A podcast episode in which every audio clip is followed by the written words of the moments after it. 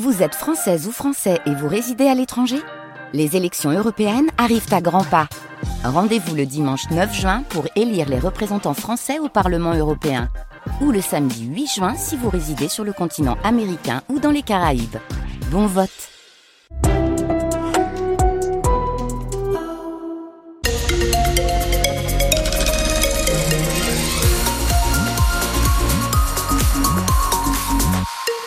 Et le journal sur France Bleu Nord est présenté par Sophie Morland. Bonjour Sophie. Bonjour.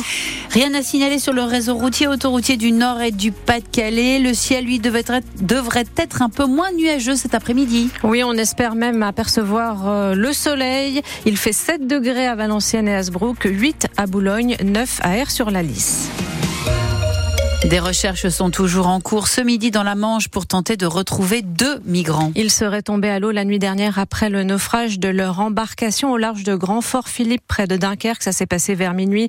Une personne est décédée, une autre est blessée. Il y avait plus de 60 personnes à bord. 66 de ces naufragés ont pu être ramenés à quai. Un deuxième naufrage s'est produit ce matin au lever du jour, cette fois au niveau de Sangatte, près de Calais, avec là encore un bilan humain très lourd. Une personne est en état d'urgence absolue, Stéphane Barbero. Il s'agit d'un jeune homme de 25 ans. Il a été retrouvé sur la plage en arrêt cardio-respiratoire.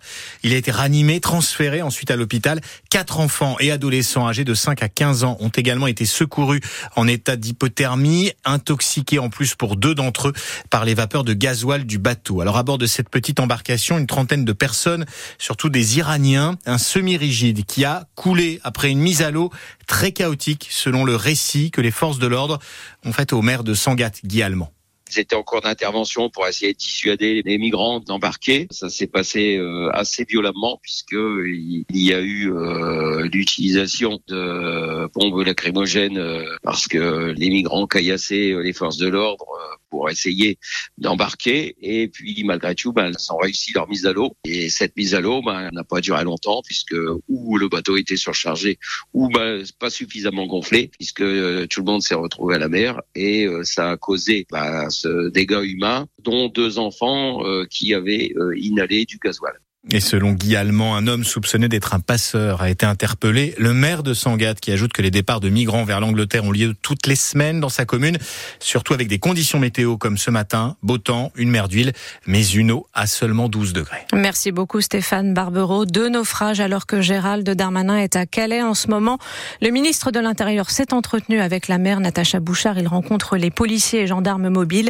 Une visite qui était au départ prévue mercredi, organisée en dernière minute après le camouflet l'Assemblée de son projet de loi sur l'immigration. Autre membre du gouvernement attendu aujourd'hui dans la région, Gabriel Attal, qui se rendra cet après-midi à Denain. Une ville qui va tenter l'expérience du port de l'uniforme à l'école. Il assistera à un cours de mathématiques à l'école Berthelot, dix jours après l'annonce de son plan pour répondre à la baisse du niveau des élèves.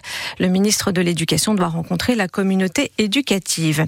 L'armée israélienne annonce avoir récupéré dans la bande de Gaza la dépouille d'Elia Toledano, ce jeune franco-israélien qui avait été pris en otage le 7 octobre lors de l'attaque sanglante du Hamas. Il participait au festival de musique Tribe of Nova. Pierre-Alexandre Anglade, député Renaissance des Français de l'étranger et membre de la commission permanente des affaires étrangères. C'est une grande tristesse. Moi, je pense à sa famille, à ses amis, parce que c'était un jeune homme qui était allé à une fête, danser avec euh, ses copains. Euh, il avait la vie devant lui et des terroristes islamistes ont fait euh, irruption sur ce festival, les ont enlevés, leur ont pris la vie. Et donc, c'est d'abord de l'émotion, et puis ça nous rappelle toute la brutalité de ce qu'a été l'attaque du 7 octobre. Certains ont voulu la relativiser, parfois on a tendance à à l'oublier aujourd'hui parce que l'actualité avance. Mais il faut pas oublier ce qui s'est passé le 7 octobre dernier en Israël. Moi, je pense ce matin euh, très fort à sa famille, à ses amis et à tous les otages qui sont encore qui sont encore euh, emprisonnés sur place et qui doivent être libérés le plus rapidement possible. Toute euh, l'énergie diplomatique de la France est tendue vers cet objectif qui est la libération de nos otages, qui certains sont portés disparus, et puis la libération de tous les otages de manière générale pour faire en sorte qu'ils puissent recouvrir leur liberté le plus rapidement possible. Et la France continue d'œuvrer sans relâche pour libérer ses otages, confirmé Emmanuel Macron, qui fait part sur les réseaux sociaux ce midi de sa profonde tristesse. La métropole européenne de Lille va consulter ses habitants sur la future ZFE, la zone à faible émission. Et autour de cette question, faut-il ou non bannir les véhicules les plus polluants des 95 communes de la Melle au 1er janvier 2025 et lesquelles?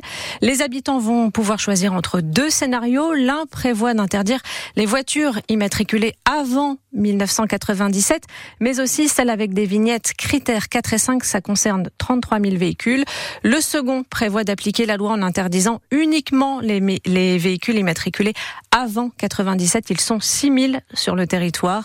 Les conséquences sur la pollution ne seront évidemment pas les mêmes, explique le vice-président chargé des transports, Sébastien Leprêtre. Sur le scénario euh, dit de référence, celui que la MEL a, posé, a déjà délibéré, mais qui est en discussion, à savoir les véhicules non classés et puis ceux qui euh, arborent des vignettes critères 4 et 5, sur les oxydes d'azote, on serait sur une diminution de 23%. Si on devait être sur le scénario qui est autorisé par le gouvernement, on serait sur les oxydes d'azote sur simplement une diminution de 5%. Donc euh, voilà quels sont aussi les, éléments qui sont mis au débat et qui sont partie intégrante de cette consultation qui démarre en mois de janvier. Et du côté de l'opposition écologiste, on craint un choix en faveur du scénario le moins ambitieux.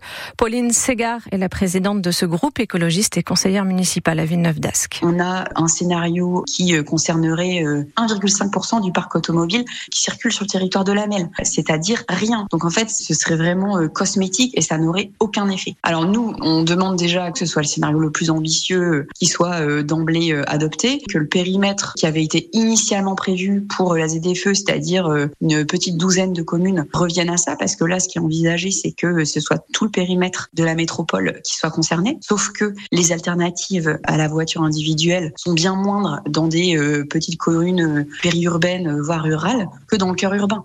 Et le vote euh, aura lieu à partir euh, de début janvier. Il va durer un mois. Ça se passe sur la plateforme de participation citoyenne de la MEL. Attention, c'est une consultation, ce n'est pas un référendum. Rien ne contraindra ensuite le président à suivre son résultat. Christophe Galtier devant le tribunal correctionnel de Nice depuis ce matin. L'entraîneur passé par Lille et le PSG est jugé pour harcèlement et discrimination alors qu'il dirigeait l'OGC Nice.